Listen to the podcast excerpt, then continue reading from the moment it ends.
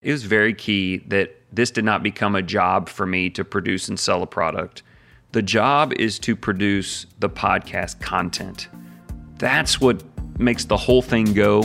I'm not in this to make money. I'm in it to provide something and then also recoup enough that I can keep the program going. But if you're in this thinking, I'm going to come up with a product in six months from now, I'm going to Hawaii, just stop.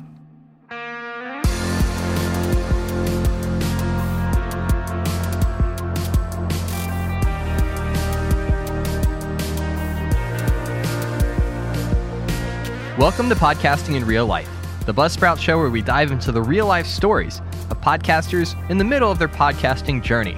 I'm your host, Travis Albritton, head of content at Buzzsprout. And you won't hear anyone famous on these podcast episodes.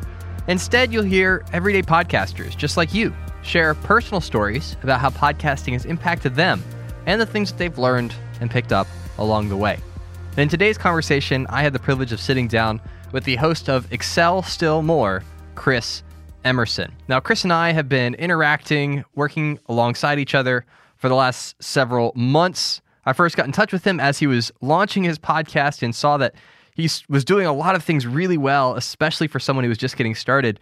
And so, in this interview, we kind of talk about the first six months or so of his podcast, specifically how he landed his Christian podcast in the Apple Podcasts New and Noteworthy, and even landed in the top 200 for all religion and spirituality podcasts in the US for a considerable amount of time, which was an incredible accomplishment, especially when you're first getting started. And then we also dove into his recent launch of his first physical products, coming out with the daily planner and just the whole behind the scenes, how he came up with that as an idea and how that went, how that launch went, and the reception that he got from his audience. And so, if you've been thinking about creating something like that, whether it's merchandise or coming out with a physical product, something that you can offer to give back and to help your audience, then I think this is a great interview to listen to. Now, Chris's podcasting journey started when he turned 40 and wanted a way to share what he had been learning in his daily life with others. I would say it began with all the preaching. I've been preaching full time since 2001. So I've worked with a lot of Christians and preached, I don't know how many hundreds, maybe in the thousands of sermons, you know, a lot of preaching and love to do it, love to study. And as I was going through the last, I'm going to say maybe three years, I just started reading a lot of things to try to make myself a better person. You know, you can know exactly what the Bible says, but if you don't have some great strategy on how you're going to implement that, then Bible commands don't get done. So I started working on that a lot, you know, reading guys like Hal Elrod's books. I love that guy. Reading James Clear articles. Love that guy. You know, lots of them. I've got a whole list. And I would put that into sermons. Sometimes I get excited about it and I'd say, all right, guys, we're studying Philippians here, but let me tell you a little bit about like habit building and how it works. And I think it was pretty well received. But if you worship somewhere here's what you've got you've got a room full of people. Let's say you've got 300 people in the room, and they're all there to worship God, but maybe they're not all there to get better. You know, you may only have a smaller percentage who are saying, I want to transform myself, I want to change. And I thought, man, what if I could put something together to draw those people where they would get these little 15 to 20 minute, you know, soundbite, these little power packaged ideas and so I started thinking about a podcast. I had a friend say, "Man, you should do it. A lot of folks are doing it, and it's it's really easy. It's it's not very costly and hard." And I thought, well, I you know I think I've got a pretty good wealth of material. I've been studying a while on this. So end of last year, I turned forty. That was my big deal, man. I turned forty last December, and I said, "I'm forty. I'm going to make some changes and let some stuff go and try some stuff." So I started researching it. I think I found you around that time. Got some information about Buzzsprout set up through the system. It was really easy. And kicked out those first three episodes, I think January 24th of this year, 2019. I don't have much, man. I've got the GarageBand going on the MacBook. I typically am in a little sound room with some some draped, you know, cotton to help mitigate. I bought this microphone here, I think per your request or your suggestion, I should say, on Amazon, and just jumped in and dropped some stuff on Excel Still More, First Thessalonians, or Just Get Better, Be Wise Small. And I don't know, it's just been a really fun journey since then. I've learned a lot, a lot about this. I mean, there's a whole podcast Travis world out there. And you know, cool people like you and learned a ton about it. Had to go through a lot of trial and error on how to build the episodes, how to edit the episodes. Like, do you stop every 30 seconds or do you record the whole thing and go back through it? A lot of that. But just getting the feedback along the way. People have been really patient with the sound quality and figuring out how I wanted to do it. And the audience has, you know, grown over the last five or six months. And, you know, that's kind of how it all got going. What were some of those early growing pains as you were learning new skills? When you jump into podcasting, it's like trying to suck down a fire hose, right? It's overwhelming at times. So I'm curious, like, what were some of those early obstacles that you had to overcome, skills you had to acquire, things you had to hammer out? You mentioned a couple of those things, like sound quality and editing your episodes, and you know, trying to go for done versus perfect. Like, so just kind of take me through some of those early lessons. Well, I would say this to anybody who preaches or teaches or speaks publicly in any way, you really should do this. It was incredibly valuable to the preaching to do this. When I'm preaching, I'm more repetitive because I'm trying to make sure I've got this person engaged and I want to say it a little differently to get this other side of the room engaged. And there's some speed that you use where you're accelerating your speech to energize the room.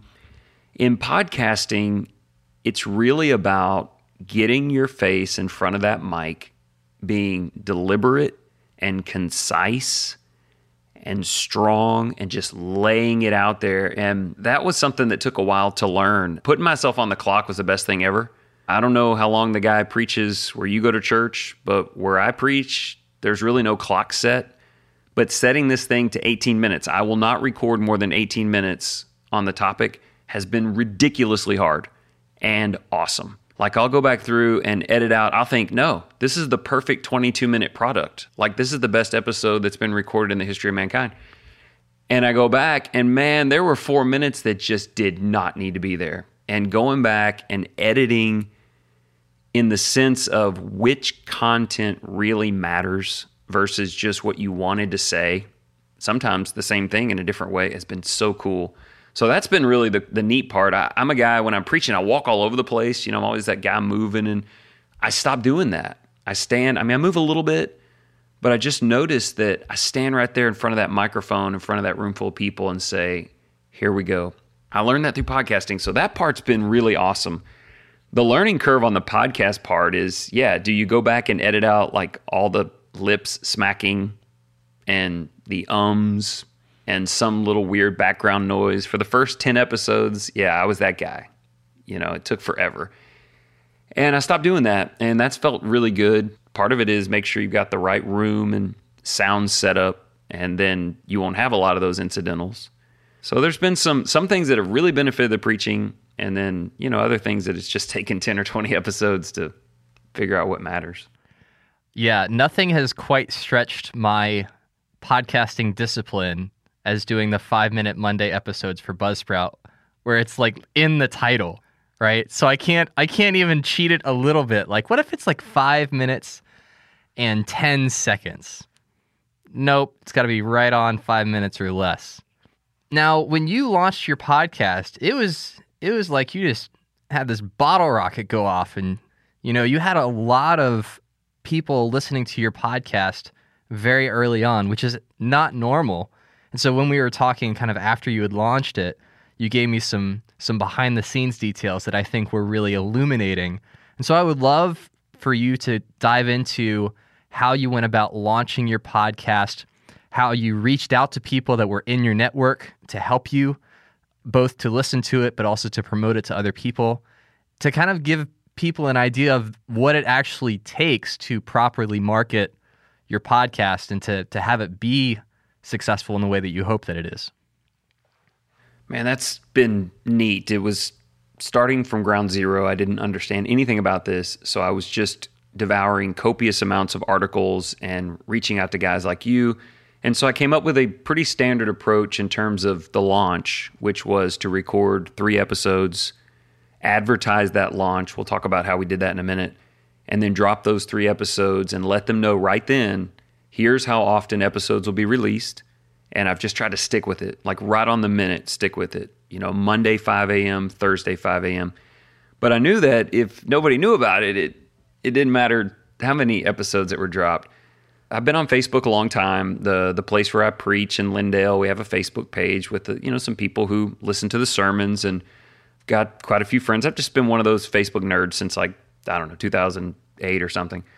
So I created a page, the Excel Still More page, and invited everybody to it.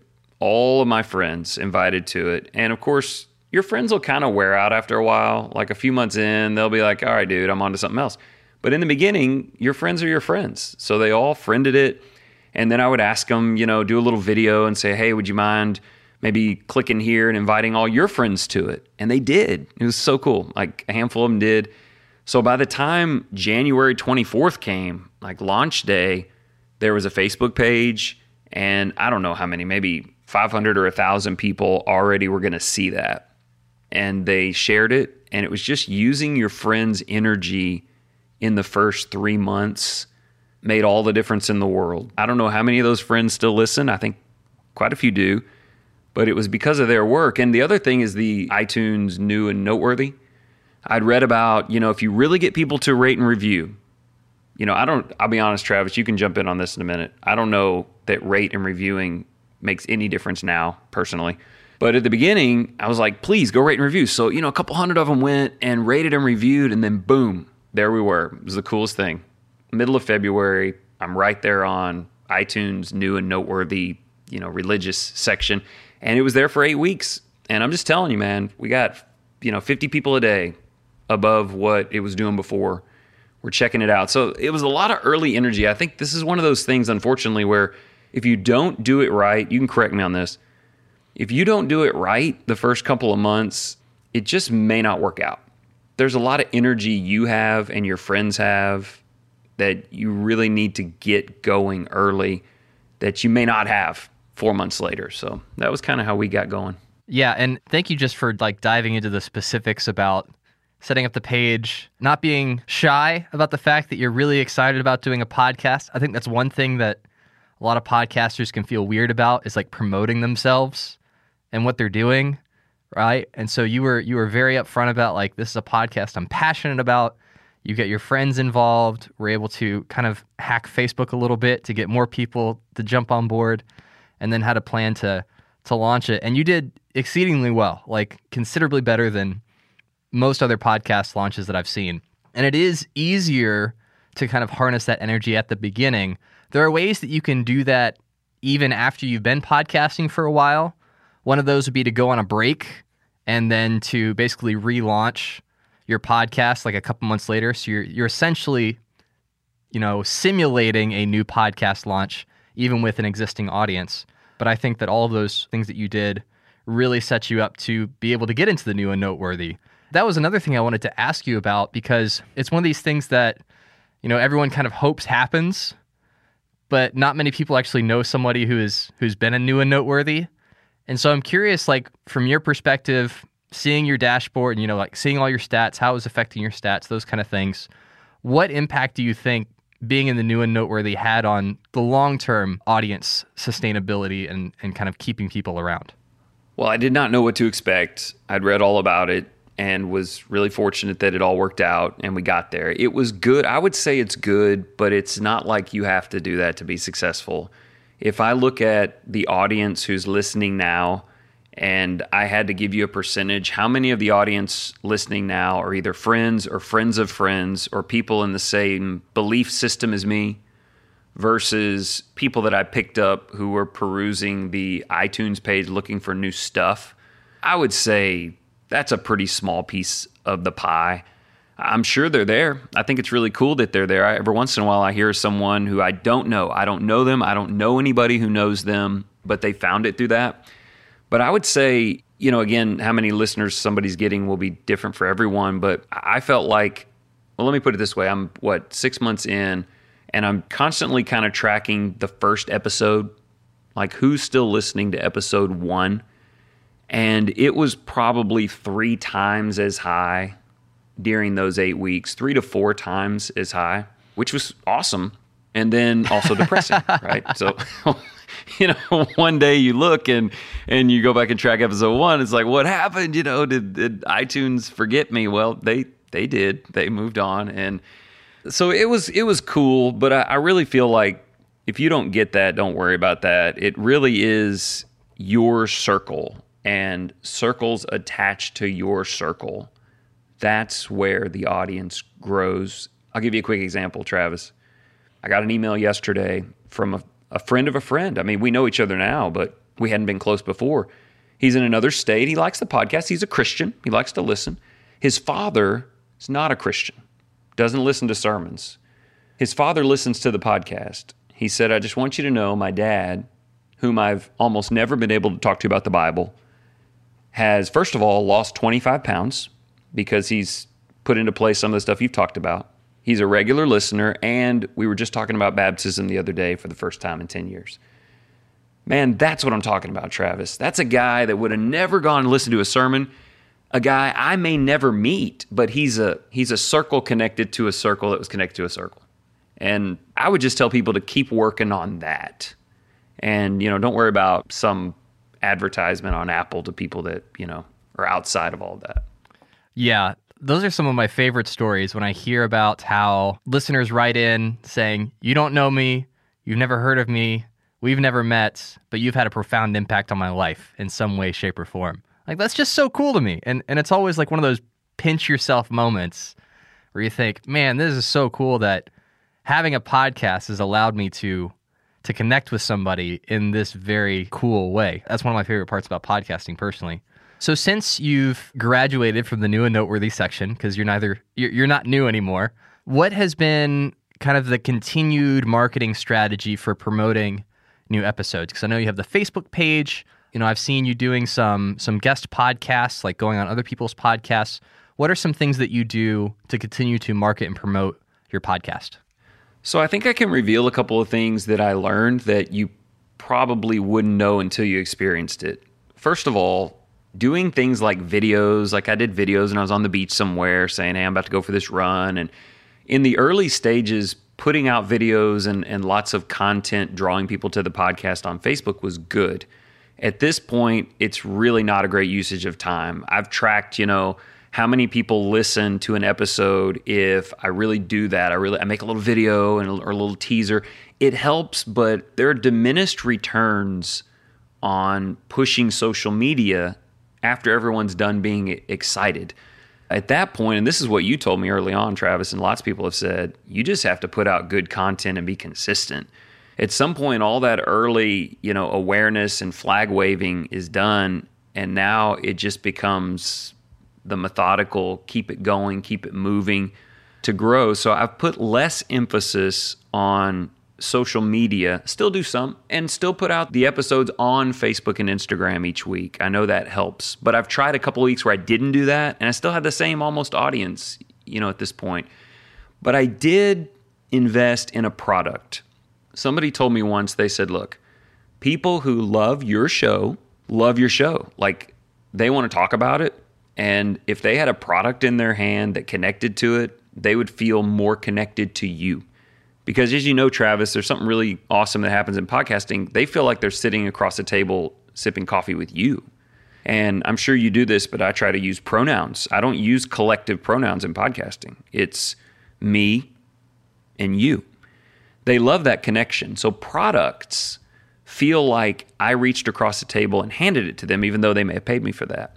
So we created a journal, the Excel Still More three month journal. I got some friends to really help out. I don't like make money and go spend it on fun stuff. I just use what comes in to reinvest into the program and advertising and other products and stuff. But that's been neat. You know, we had a somebody said, well, you know, if you do a product, only 1% of all your listeners are actually going to pull out their credit card and purchase that product. Well, that person was pessimistic and, you know, needs to reevaluate his life goals. because we did a lot better than that. We didn't do, you know, not everyone, but it just created another kind of buzz, you know? So now you got people talking about the episodes, I hope, but also some of them are holding this book in their hand. And that's been a real neat tool for me. I, have seen results from that, the journal. And I've even gone and done a couple of seminars where we gave everybody journals and worked through them. And then, you know, a couple weeks later, you'll track your stats a little bit, which I also took your advice and don't do very often. But you'll find that, like that city, that city becomes a top 10 city now. You know, the product was helpful for that.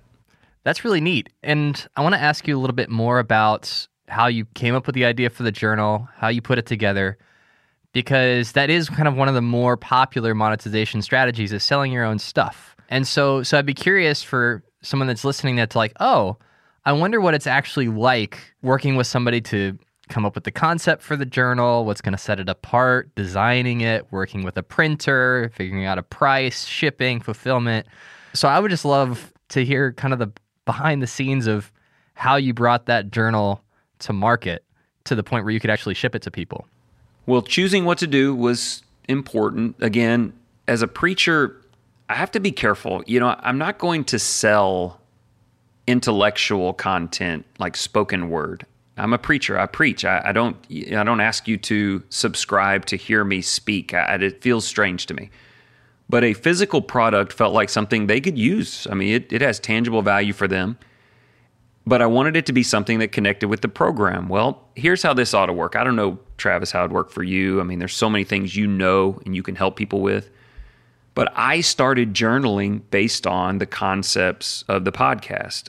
I was taking the very lessons I was sharing with people and I was doing that. And I thought, man, if I'm doing this, maybe other people would like to do it as well. So I reached out to a friend who's really good with software, and he had designed my logo. Remember, I had a really atrocious logo early on, and he fixed that. I think that may have been an iTunes key as well that the the logo didn't make you want to you know jump in the lake, but. After that, he made it and he was really cool. It took him a while and he put it together and we edited it. And then we actually had a friend who has a printing company and they printed it and shipped it for me. It was very key, Travis, man. It was very key that this did not become a job for me to produce and sell a product. The job is to produce the podcast content. That's what makes the whole thing go. So he did a lot of the work, and so did my friend at the printing company. You pay the guy to print it and ship it. You give some funds to your friend for building it, to my brother for the web page. I'm not in this to make money. I'm in it to provide something and then also recoup enough that I can keep the program going. And then if one day you told me about the hockey stick, if one day, you know, I'm on Jimmy Fallon or something, you know, and you sell a billion books, okay, well, let's go on vacation. But if you're in this thinking, I'm going to come up with a product in six months from now, I'm going to Hawaii, just stop. You know, you, you've got to do something that you believe in and that you think will help people. And then maybe the hockey stick happens. I don't know. Well, and it's it's so funny to see that people that start podcasts to make money rarely do, and then people that start podcasts because they have a message that they want to share end up finding a way to make money down the road. It's just kind of funny how that works out. So that's really cool. That's really cool hearing about your journal. It's a very creative idea. I don't think that's something that people normally associate with podcasts. And then, and also cool just to hear how it's helping people be more connected to you, to the show, and feel like more engaged and like they now have an outlet to actually apply the things that they're learning from your content. Let me add this to Travis, by the way. Journaling may not have been the best choice because most people don't want to do that. So you had your real die-hard people come in and get that. And men, like men just think it's a pink diary that's going to show up in the mail. So I chose it because I am passionate about doing it. I would love to talk to other people who've been successful about okay, what maybe this is my big question for you for the bonus content, Travis. What if I produce something for advertisement that everybody would like, like a coffee cup or a sticker for their car or something? I may do that next just because there are people who love the show and lo- and want people to know about it, but they don't want to journal. So I chose something, I don't know if, if this is something you'll agree with or not. I chose a product that I was passionate about using not a product that I thought the most people would purchase. And that's just part of this journey. This is about helping people, it's not about sales. Yeah, I think that's the decision every person has to make for themselves, right? And it comes back to what your goals are, what your values are, how you want people to have a relationship with you and your podcast. You know, and so so I think that going with the journal, especially as your first thing, was a great idea. Like I've done stickers before, I don't sell the stickers. I, I give them out as like free swag, which ends up ending up on the back of cars of friends that drive around. So it's always fun, like pulling up to my friend's house and seeing two or three cars with my podcast sticker on the back. But yeah, no, I think the journal was a really cool idea. And it was cool, kind of as someone who journals and understands the value of it, seeing that you're able to kind of share that that knowledge with others. One thing I wanted to ask you about because and you've alluded to this several times already that you're not you're not trying to become a professional podcaster. That's not why you started it. What are your long-term goals for the podcast? Like what do you hope it becomes? What are you building it into? Like imagine yourself 5 years down the road if this podcast is still here, what does it look like? I think I'm just going to keep doing it until no one is getting helped. You know, if, if you go a month and and it doesn't seem like it's helped anyone, people are saying, you know, I'm just not using it anymore. I think that that would kind of be the maybe that'll never happen, Travis. Maybe there'll always be somebody who gets something out of it. I'm just saying that when there's no change, then maybe keeping it going won't have a purpose. Maybe that's it. So I guess I'm just working from the effects. I don't know, and and how it's helping people maybe. Yeah, I know for me the the thing that I always come back to is I have to enjoy doing it. Like it has to be selfishly beneficial for me and that it's making a positive impact in people's lives. Right? I don't want to do anything that's I don't want to call it a waste of time, but not the best use of my time maybe is a better way to think about it. So, so I think we're I think we're similar in a lot of ways in kind of our motivations for sure. I would like to ask you this. What I'm trying to do is put a couple of checks and balances in the future, some options in the future to keep from that first thing happening. What I don't want to happen is, hey, we're still helping people, but I don't want to do this anymore. So I've thought about go to one episode a week instead of two, at least for a period of time. Or you mentioned earlier about taking a hiatus like a season and then relaunching because look, guys, get ready for this. If you're new at podcasting, and I'm new, I started in January, you will not get as much listenership and feedback in the summer. Like in the summer, everybody I talk to, they're like, look, I'm just gonna be honest with you, I'm eight episodes behind. It's summer.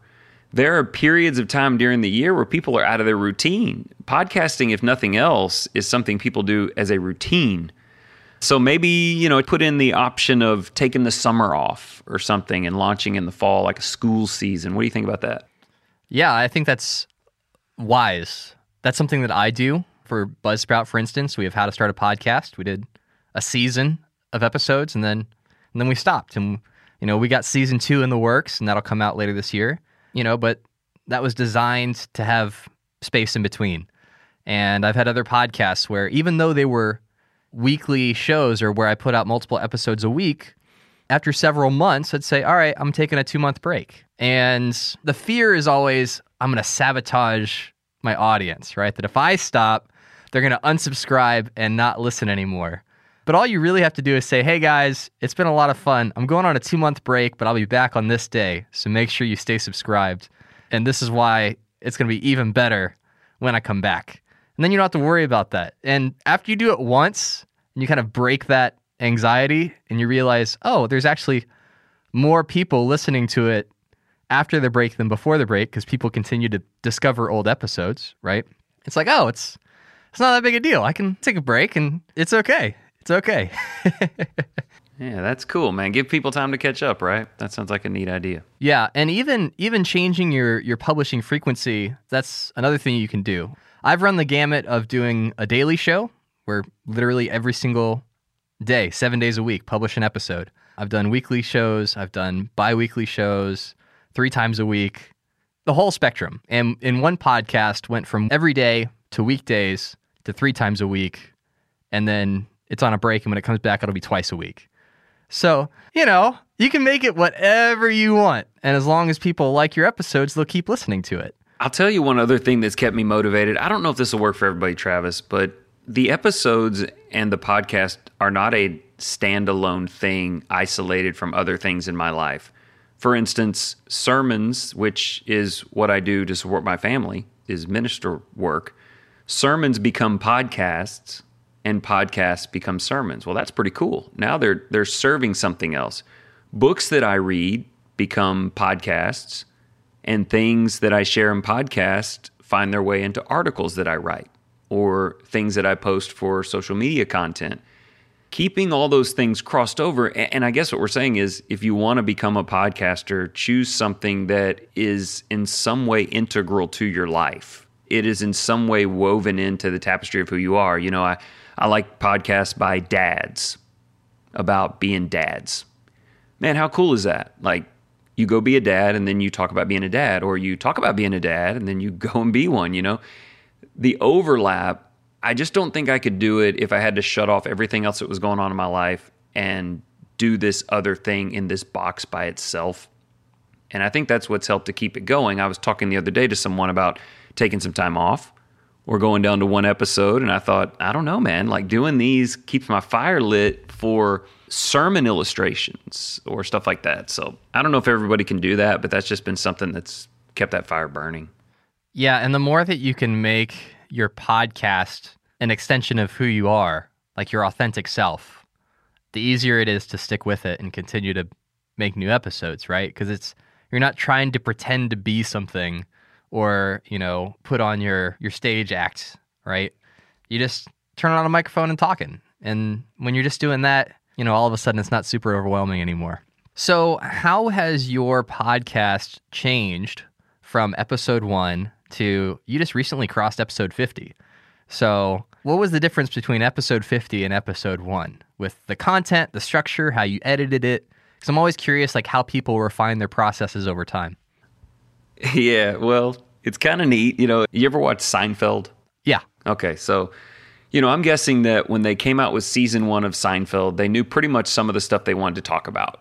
You know, this is what we're about. This is the kind of characters that we have and you know, this is the story we want to tell. And, and I did that with my podcast in the first 15 episodes. I knew the Excel Still More concepts, the Just Get Better stuff, the Bible verses, the whole thing.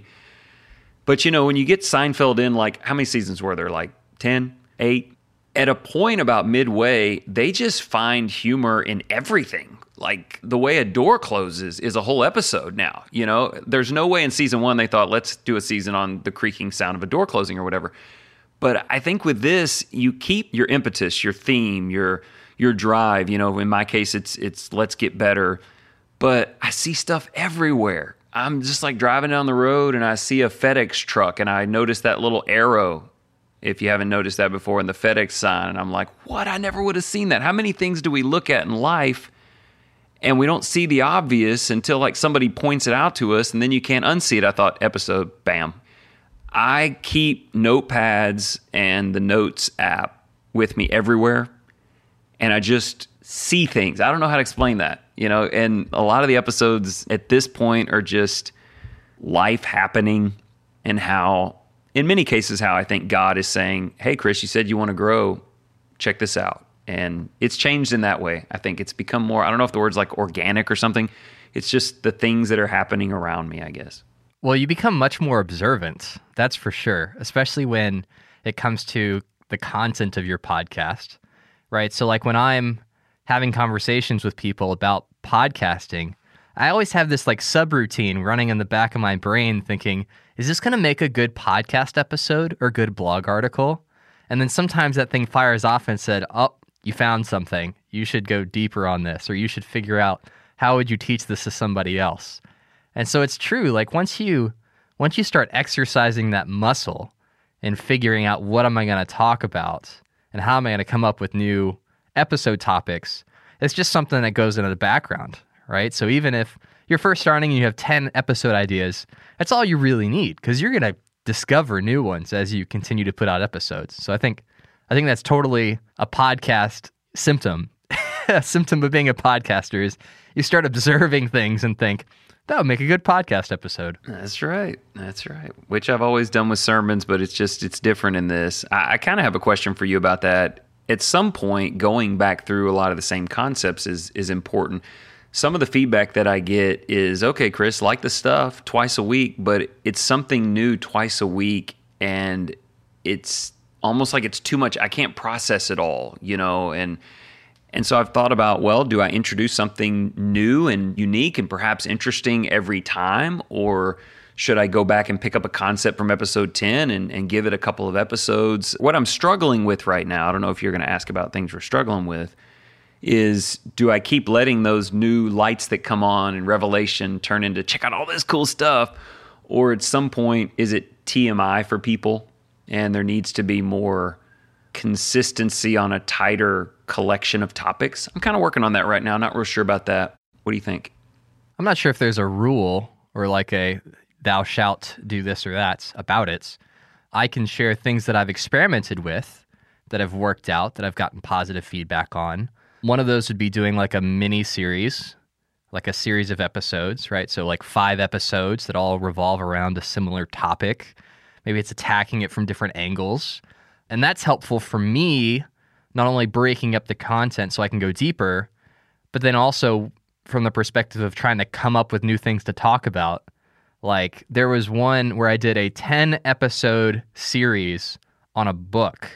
And so like each episode was like a cliff notes of the chapter and like applying it. You know, that ended up being almost, you know, a month and a half of episodes. So there's things you can do that are both self-serving and that they make your job easier with coming up with original ideas. But then most of the feedback I get with those series is that people are able to follow along a little bit better, like you were mentioning, because not only are they coming to your podcast with a particular mindset of this is what I'm expecting to listen to, but when you pair that with doing several episodes in a row around a similar topic or theme, then I think that does have the potential to help people absorb the information better and apply it, especially if you're a podcast where you're teaching someone how to do something. If you're just like reviewing a TV show or talking about politics or whatever, you know, I'm not sure that this applies. So it's definitely case by case, but it's something that I have experimented with and have gotten positive feedback about. So you might try doing something like that. I may look into that. I, I get concerned about if I say the next six episodes are going to be on this, and people who love it are going to eat that up. People who are like, eh, that's not my favorite topic are going to take three weeks off. In preaching, I think you kind of hide it. Like, let's say you want to talk about unity among brethren. You don't do six sermons called Unity Among Brethren Part One, Unity Part Two. You preach six sermons spread out over about three months, like hidden, and you title it interesting things like unity or togetherness or love or overcoming obstacles or building something amazing. And I think that's been my strategy. I would say in Excel Still More, it's really only a small collection of topics excelling in your faith, in your finances, in your friendships and with your fitness. We just spread them out and word them differently. And yet, I think they all kind of come back to the same small collection of four to 10 topics. But I've just been thinking about whether to kind of reveal that or just let people randomly encounter variations of it week in and week out. Yeah, that actually brought something to mind, which is something that I learned since kind of diving deeper into the the world of podcasting that I don't think is common knowledge or that you don't normally necessarily assume, which is that a majority of people that have subscribed to your podcast don't listen to every episode. So when you see episodes that do well versus some that are kind of more average, that's because that episode resonated with people that are just kind of scrolling through the show they're subscribed to and they say, oh, that looks interesting. I'll click on that. I would encourage you to not make episodes for those people. And here's why because the strongest connection you have is with people that listen to your podcast every single episode, right? They've committed to it, you're a part of their routine, a part of their schedule, and they look forward to hearing from you. Those are the people that are going to be your greatest ambassadors, your greatest spokespeople and marketers. And, you know, if your focus is trying to help more people, they're going to be the ones empower and equip. It's the same thing as, you know, trying to get somebody to always go and check the Wall Street Journal for new articles versus somebody who happens to click on a BuzzFeed article in Facebook because it had a catchy title. That's the difference. And so I'd encourage you if your goal is to develop a long term relationship with your audience, you want to serve people that are coming and they're listening to every episode instead of trying to go for the, the one off success that won't necessarily lead to longevity. Yeah, makes sense. So just to kind of like start wrapping up, I'm curious as you have interacted with other podcasters, jumped in different groups and connected with people and gone on other people's podcasts. What is something that you've learned from another podcaster that you ended up applying to your podcast? I've learned that I do not have Mike Rowe's voice, nor ever will. People are naturally able to do things that I cannot do. They have abilities that I don't have. And I've decided to appreciate that. I love Mike Rowe's podcast, the way I heard it, ridiculously good. And I take things from it I can use and grow in, but I don't get down about the things that I can. I can't sound like him, but I like his brevity. I like the way he teases and misdirects a bit. And so I thought, hey, I think I've got a couple of topics I might could do that with. So I like listening to things that I like. In other words, I don't listen to podcasts just because I think they'll teach me something. I listen to ones that I like, and then I think, man, why do I like this? Like, what is it about this that I really enjoy? And then that comes down to two categories things he does or she does I cannot do, fine, or things that they do that, you know what, I, I think maybe I could do that and uh, just kind of learning. And of course, people like you and some others have just been really kind and helpful along the way. But I think by the time you've been doing it three or four months, you kind of have your way. You know, you don't go in asking for a lot of help after that. Mainly, it's just it's just learning from listening. And if you like something or the way someone does something, others probably will too. And that's been really helpful. Yes. Well, Chris, it's been a blast having you on. I've appreciated us building an internet friendship, long distance, and getting connected every once in a while. But I've got one last question for you before we wrap up. If you had a time machine that could go back in time to January 23rd, the day before you launched your podcast, and offer yourself one piece of advice, what would that be? You baited me with this question because the answer is something you told me that I didn't listen to right off the bat. So you're so self serving in this, Travis. Well, I would say if I could give you two, the one big one is just don't live and die by those numbers, man. Just do what you love and give it some time. I'm reading a Hal Elrod book right now where he says, look, you got to give something 18 months to really see if it's a creature that can live in this habitat. Man, being two or three weeks in and like trying to figure out the algorithm for listeners and where you guys at Buzzsprout are coming up with that stuff, don't do that to yourself, man. Just do something that you love and try not to worry about it. So you've told me that all along. Listen, everybody, I, I, would message Travis and be like, I think there's something wrong with your system because I'm only reporting this many listeners today. And Travis is like, dude, you just, just relax. It's going to be okay. The other thing, probably, ooh, I got to tell you this one because this is big. Don't get too excited and record episode one like in a closet with your kid's microphone or something. Like, I was so excited to start that I ran into my little closet and I recorded the episode, and it sounds pretty terrible and it's edited pretty poorly, but I just wanted to get going. Well, a lot of people have listened to episode one.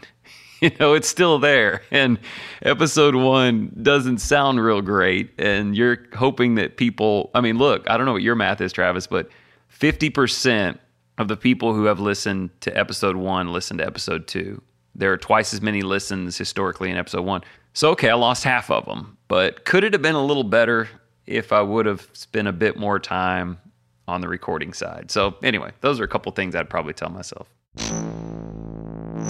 If you want to deepen your faith, improve your relationships, and get the most out of your life, then make sure to check out Excel Still More at excelstillmore.life and subscribe wherever you listen to podcasts. Do you wish that you could be featured as a guest on a future episode of Podcasting in Real Life? Well, you can. All you have to do is click on the link in the show notes and submit your application. And if today's episode inspired you or resonated with you, I would love to hear back from you. The easiest way to do that is to leave a review in Apple Podcasts to let me know what your thoughts are, or jump into the Buzzsprout podcast community on Facebook. And make sure to stick around, as always, for a bonus episode this coming Friday where I answer Chris's number one question about podcasting. That's it for today. Thanks for listening, and as always, keep podcasting.